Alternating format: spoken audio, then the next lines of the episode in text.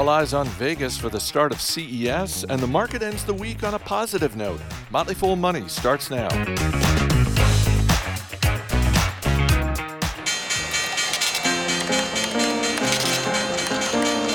Everybody needs money. That's why they call it money. The best things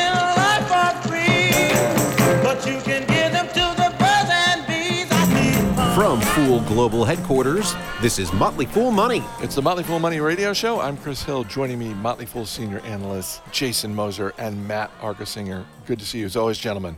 Matty. Chris. We got the latest news from Wall Street. Malcolm Ethridge from the Tech Money podcast is our guest. And as always, we got a couple of stocks on our radar. But we begin with the big picture. On a shortened trading week for investors, three of the most influential CEOs in the tech industry dominated the headlines. Salesforce CEO Marc Benioff announced his company would be laying off 8,000 employees. In a memo to staff, Andy Jassy announced Amazon will be cutting 18,000 jobs. And in an interview with CNBC's Network in India, Microsoft CEO Satya Nadella painted a sober picture of the business landscape, saying, quote, the next two years are probably going to be the most challenging. Matt, I understand any investor who hears this and thinks, well, this is just one industry. It's not healthcare, it's not energy. But these are influential businesses. And in the case of Microsoft and Amazon, you got two of the biggest companies by market cap in the world. So, given all of that, should investors temper their expectations for the next year or two? I think they should, Chris. And what's interesting is everything you laid out is such in contrast, stark contrast to what the market is doing on Friday with this jobs report that came out, which was, you know, stronger than expected, showing big job gains in places like leisure and hospitality, healthcare, construction, and other places. But as we've talked about on, actually on this show, the layoffs that we're, we're hearing about and seeing are coming from the big technology companies like the ones you named, financial services companies.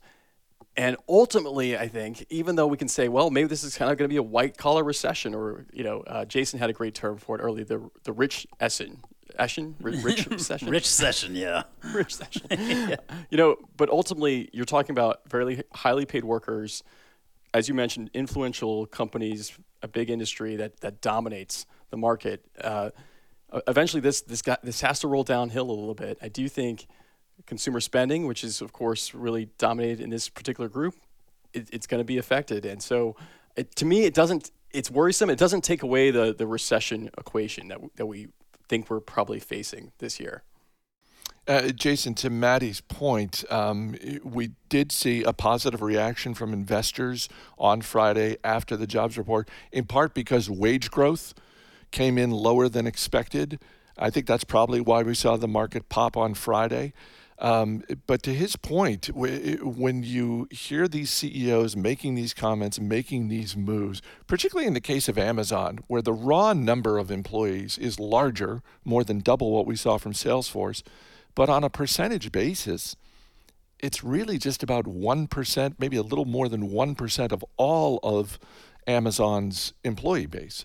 Yeah, I mean, I think it's fair to say we are, I mean, well, we have to be closer to the beginning of this than the end of it, right? I mean, it, it does feel like these are just the first um, announcements of, of job cuts that, that we'll likely see through the course of the year, at least the first half of the year. I mean, I, I think that, you know, we've seen these tech companies have been on the radar all all year basically last year eh, certainly the back half of the year as they struggle to cut costs in, in right sized workforces. And really i think a lot of that is a product of just cleaning up the mess really from these past few years right? I mean we saw a lot of growth pulled forward. We saw a ton of stimulus go out eh, eh, into the economy. Expectations certainly got out of whack to a degree, and at least in absolutes. And and it turns out, you know, people aren't fully changing how they do everything. I mean, it, it reminds me. It kind of takes me back to something you and I were speaking about earlier in the week, right? In in that, it, it, a good lesson I think we could all take away from this, at least something that, to to sort of reiterate, is is to be careful in investing with that absolute mindset and saying, well, things are just going to change from this to that, right? We're going into the digital economy. Everybody's going to be working remotely now. Everything's going to be done via Zoom and Slack, and we don't ever have to go anywhere anymore. You can just do your, your exercises from home now. Who needs a gym? Well, we, we've certainly seen with Planet Fitness, I mean, there's a recovery going on there, and, and I think it's because consumer behavior is starting to normalize, at least somewhat. And so there was this mindset over the last few years that we could be headed towards sort of this permanent change or shift. And, and, I think now we're seeing that that change or shift is a little bit more modest, right? It's it's it's it's kind of like hybrid as opposed to saying we're all going to be working in person or we're all going to be working remotely.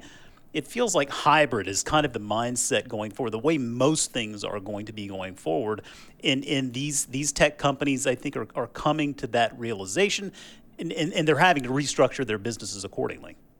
Yeah, I think uh, Jason nailed it. And, and to what, going back to what you said, Chris, about just Amazon specifically, yeah, that 18,000 layoff number seems big, but from the end of 2019 to the peak in first quarter of 2022, Amazon hired 800,000 workers. They more than doubled their workforce.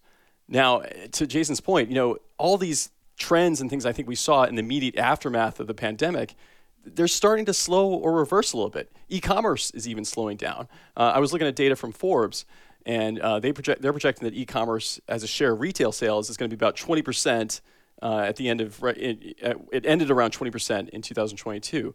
That's big. It's a big share, but I think especially in the aftermath of COVID-19, I just remember seeing projections that you know e-commerce was going to account for more than a third of retail sales, even 50 percent of retail sales.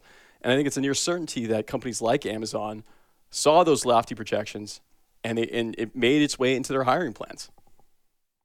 Yeah, and to that point, I think to that point, just we were talking about Salesforce. Um, I mean, you, you you look at, at the hiring that's gone on at Salesforce versus the growth that the business has witnessed. In, in, in looking at just as of January 31st, 2020, the company had more than 49,000 employees, and they reported revenue over that over that stretch over that year of 17 billion dollars. Most recently, we, we saw in October that they had 80,000 employees, and and for that trailing 12 month period, they recognized reported revenue of 30.3 billion dollars. So you see over that over that period of time, revenue grew 78 percent. That's outstanding.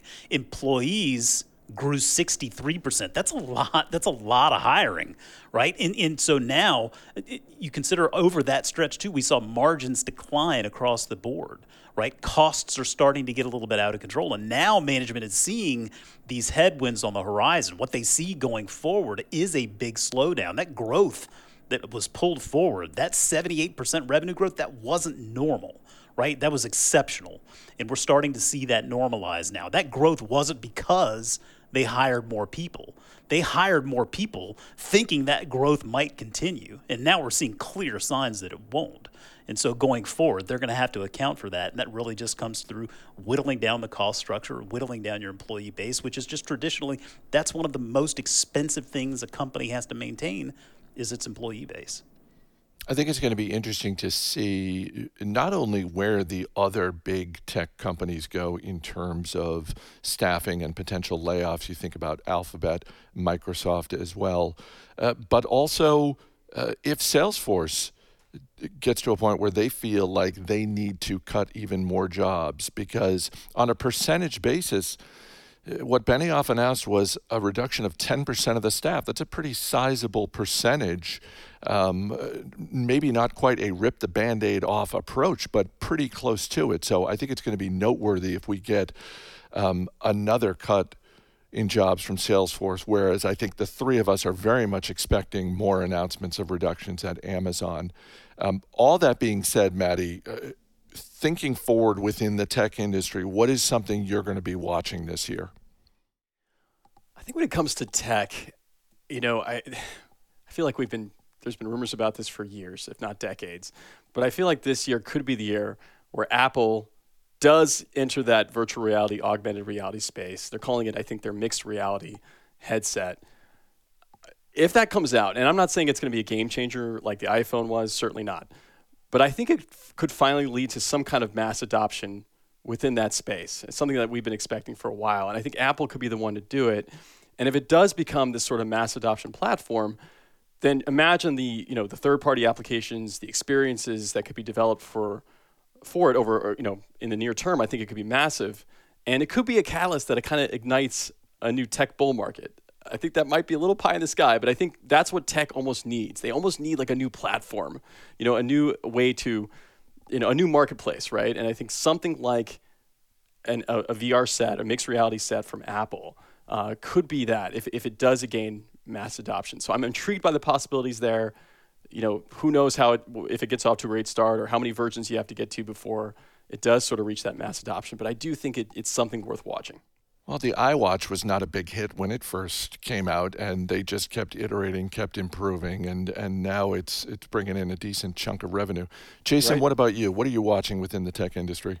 Yeah, you know, I'm going to go a bit bigger picture. It's less company centric and more industry uh, focused, and that is just looking at revenue per employee. I, I I think you know, going back to that point I made earlier about tech companies really uh, realizing that they're having to rein in those costs. Um, you know, revenue per employee is, is always an interesting starting point. I think you can get you can get an idea of how productive a company is is is is being, but you can also see trends, right? If if a company is over hiring and it's not resulting in growth, then you, you see over time that revenue per employee go down. But I think it, it's a good starting point there, and you can take it down the line then to look at how profits are being impacted, how are margins being impacted, particularly in a time where revenue growth might be a bit more muted, as I think we all agree it will be, at least in the near term. Uh, so, so really just just keeping an eye on how efficient these these companies are. Back to your point there on, on Salesforce and rip the band-aid off kind of moment. I mean, I, I, I- wouldn't be surprised to see many of these companies go back to the well when it comes to these job cuts because they hired so much over the last couple of years. I mean, and, and it's not it's not to target Salesforce or Amazon. I think companies across the board did it right. Everyone's guilty.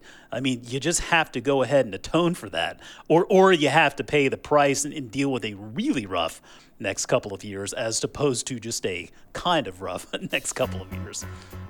After the break, we're heading to Las Vegas to check in on the latest news from CES. Stay right here. This is Motley Fool Money.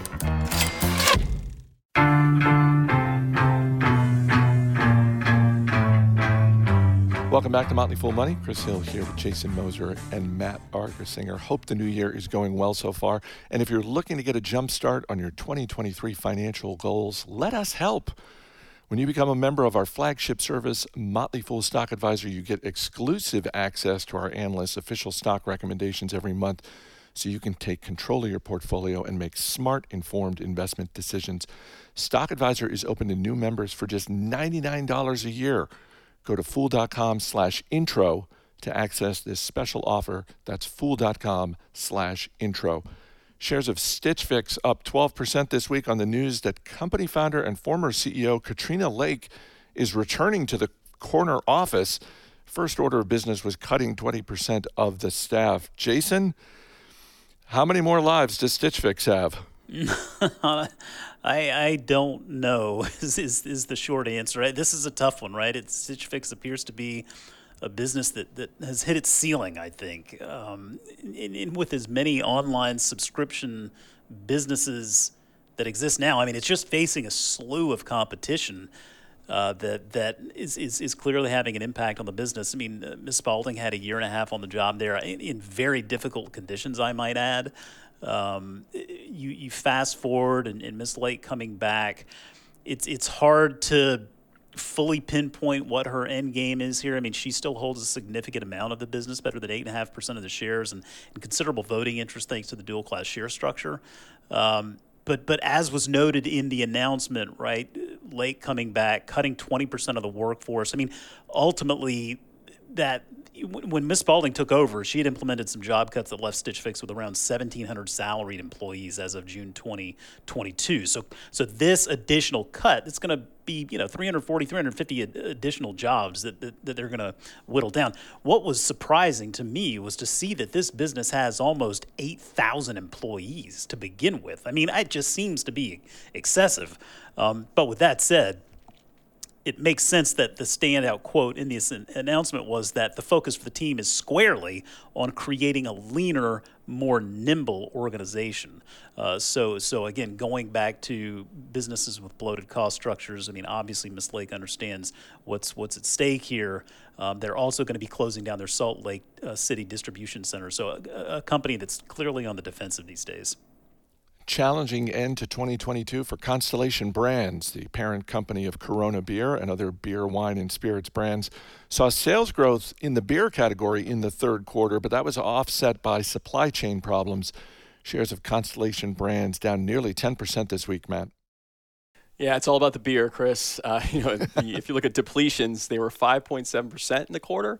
And that's down from a range of where they've been about 8 to 9% over the past several quarters. And so that means Retailers are buying less from distributors because they're seeing lower sales uh, at the storefront. I think this is an example, and maybe one of the rare examples or not rare examples of this era we're in, where there's a product that's a product like beer, which is more price elastic than others. You know, you raise prices enough, and demand is going to fall. Constellation has been raising prices because of, you know, like you said, increases in things like energy and aluminum related to their supply chain issues. So it's having trouble transferring the full brunt of those prices onto its customers. I think when I, the bigger question for me though, when I think of Constellation Brands and, and other alcoholic beverage businesses, is younger people, right? Are they drinking less these days? And I've, I've heard it anecdotally, um, but there is some data I dug up from, uh, from Gallup and a medical journal called JAMA Pediatrics. Uh, it's a journal focusing on uh, you know young adult and adolescent care, and younger people are in fact consuming alcohol at a lower rate than previous generations. Don't know if that holds up, and so, but it just means that I think the three of us are going to have to uh, pick up the slack. I mean, I think you make a great point there, Matt. You also see a lot of these companies, beer in particular, you're seeing more non-alcoholic options uh, being being served, and right. you're seeing this new little sort of niche market in hoppy seltzers, right? So you're getting that hop flavor that you like from a beer in seltzer form, non alcoholic seltzer form. So it, it's really interesting to see all of the different experimentation these beverage companies are undertaking. I've always wondered what's the point of those, those non alcoholic beers and things, but you're right. I guess there's a market for them. Yeah. This week, over 100,000 technology enthusiasts descended upon Las Vegas for the Consumer Electronics Show. Among the early headlines from public companies, Roku unveiled a branded television and Sony unveiled the prototype for an electric vehicle in partnership with Honda that's due on the market in 2026. Jason, we got about a minute left. Anything catch your attention? I thought that car looked really cool. Now, I mean, you might say Sony, a car, but let's remember it's in partnership with Honda, so they've got some experience there uh, to, to help them uh, sort of steer steer their way forward on that one. No pun intended. Uh, the one that kind of stands out to me, honestly, the Roku TV. I mean, this seems misguided. Uh, they're pivoting away from being a hardware company to being a hardware company? I mean, I, you know, this this color me skeptical. But I mean, this is a business for a long time. We said, well, the idea was to not worry so much about the hardware. That's a loss leader. It's all about the platform. To hear management explain it. Again, they note that the core of the business and the advertising revenue that they generate from their distributed platform there, that's that's the business, that's the market share. And so making their own TVs is an effort to gain more market share. But remember, they license that technology to other TVs too. So now that puts them in direct competition with them. I'm just not certain this is the right call.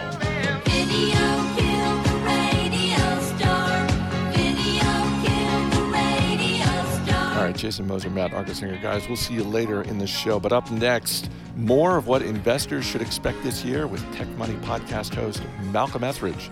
Stay right here. This is Motley Fool Money. Welcome back to Motley Fool Money. I'm Chris Hill.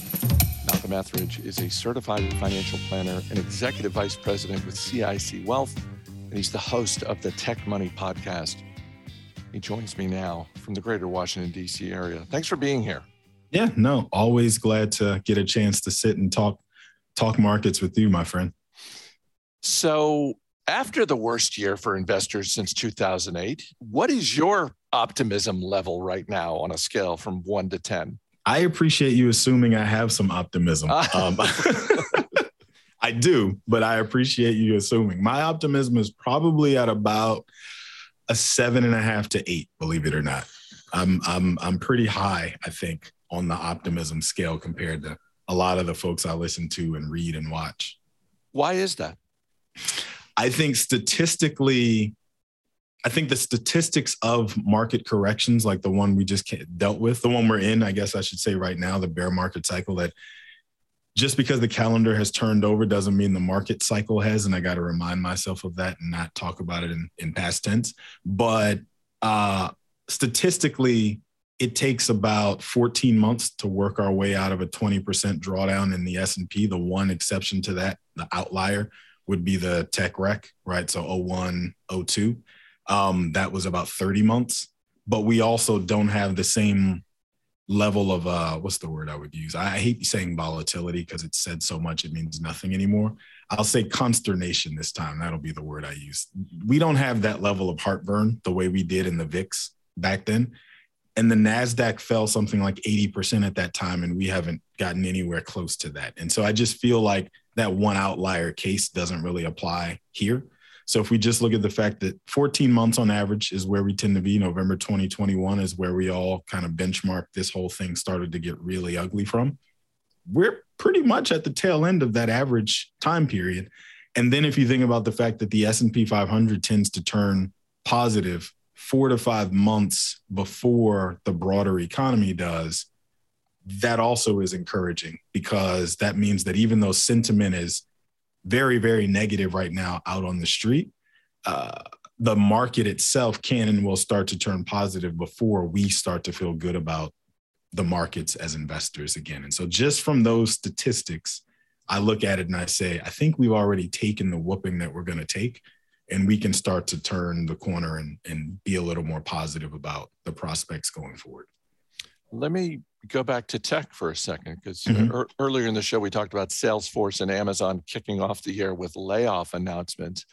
And I'm curious if you think whether it is big tech companies like them or companies in other industries, do you think we're in for uh, months of these types of announcements?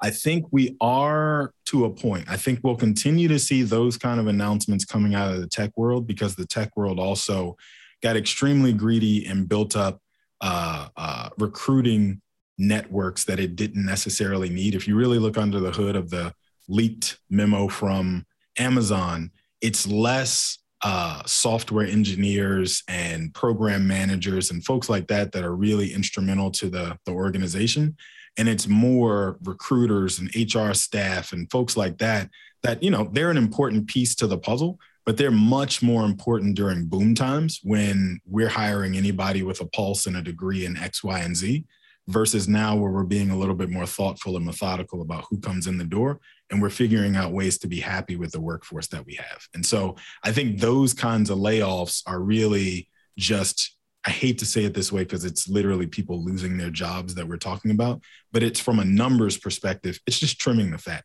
It's cutting headcount for the sake of we don't really need this headcount to serve this function anymore versus folks who are actually doing the work and building the products and moving the organization forward. And so what we'll see now is productivity per employee, which again is a very cold metric that only CFOs appreciate.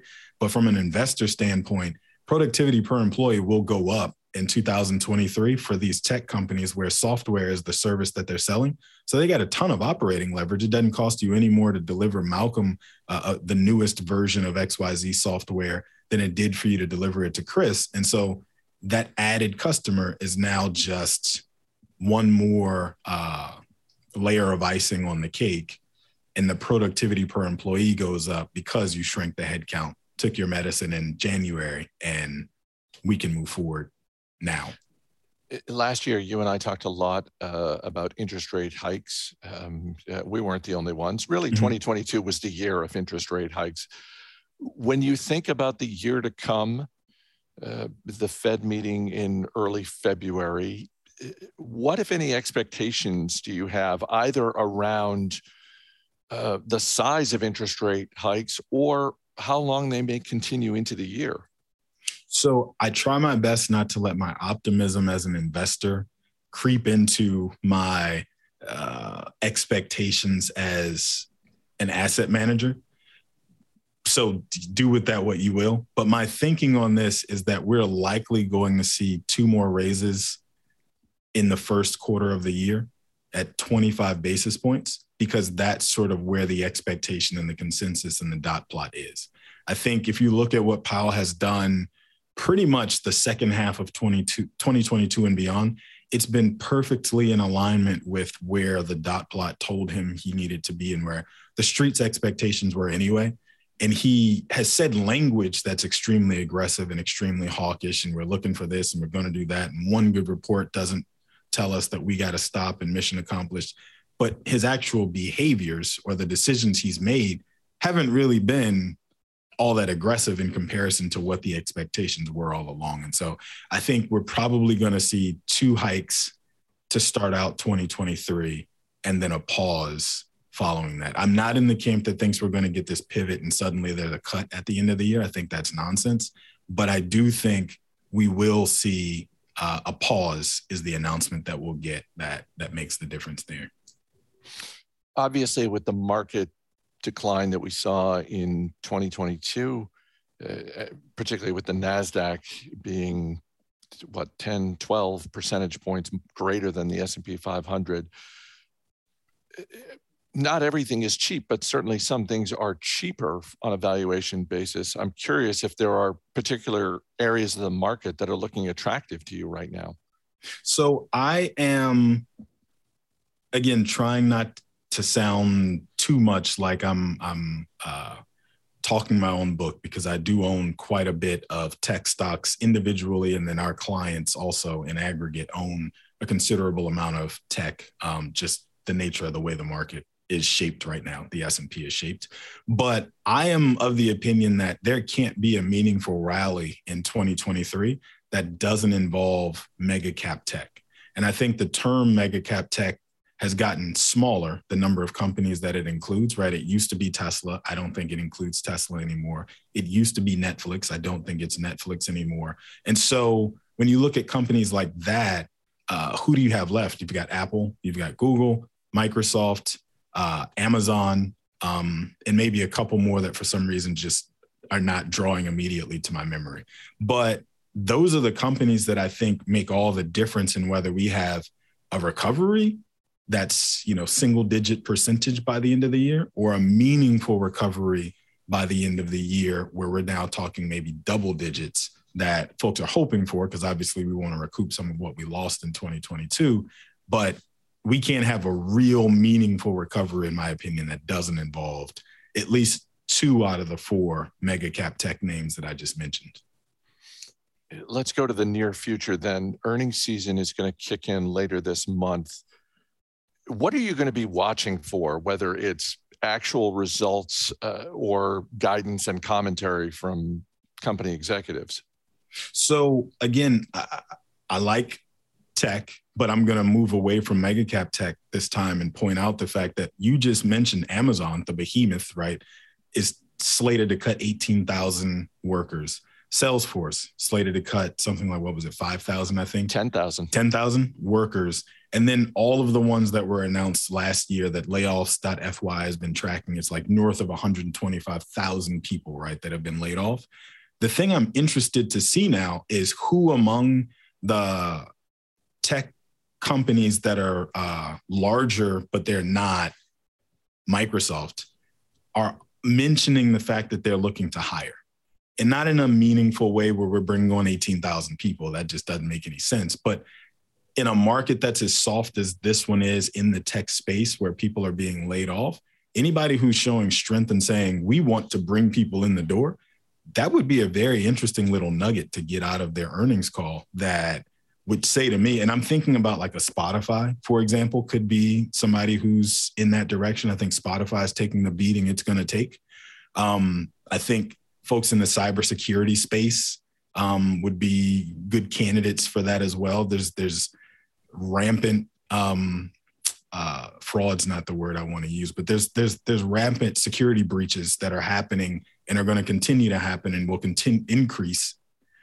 So cybersecurity is not going anywhere. So like those are the kinds of companies that I think could and probably will be looking to add a few key people to their teams while they're leaving these other companies that don't have a need for that talent, but they're talented people.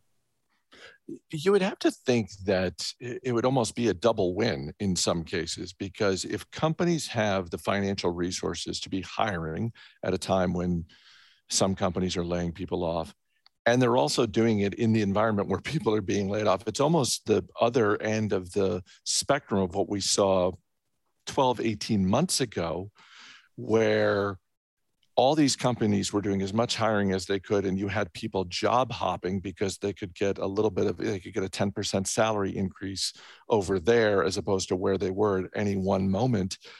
In a layoff environment it seems like companies that are doing hiring they're more in the driver's seat. Adp had a report that they released this morning i think it was that showed that the average person who stayed in their job last year saw a, a wage increase of something like 5%, 5 point something percent. And then the people who decided to job hop instead to get that increase saw double the wage increase as the people who stayed put.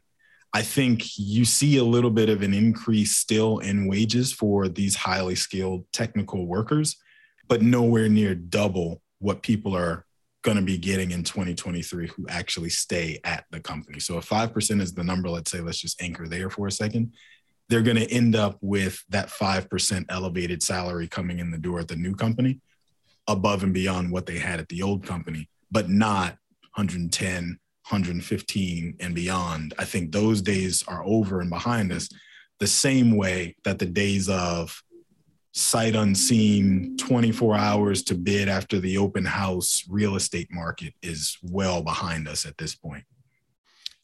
Season three of the Tech Money podcast is starting later this month. Just give me a quick sneak preview of what you're working on. Yeah, so uh, still going to have the same focus on investments and you know helping to make tech workers smarter about their money. You know our tagline, but one of the things that we've decided from feedback from the audience and everything else is that there's this interest and conversation being had out there in the ether about financial independence and how to get there. And so we want to focus in a little bit more of the conversation that we're having and the guests we're having on so forth in that financial independence realm. Um, so not just investing for investing's sake, but how do we use this portfolio we're building up to help buy a few extra years of life versus work. And those little undertones will be woven through the season, which I'm really excited about because that's a whole other side that I'm excited to be able to explore more. Malcolm Ethridge, always appreciate your time. Thanks so much for being here. Thanks for having me. If you're listening to the show on one of our many radio station affiliates, thanks for listening. And check out the Motley Fool Money podcast for even more content. Later in January, we'll be bringing our podcast listeners conversations with Charles Schwab Chief Investment Strategist Liz Ann Sonders, best-selling author Morgan Housel, and a lot more. Follow Motley Fool Money on your favorite podcast app with just a click of a button. Coming up after the break, we're going to pour one out for a long-time consumer business – and Jason Moser and Matt Argersinger are coming back with two stock ideas for your watch list. Don't touch that dial. You're listening to Motley Fool Money.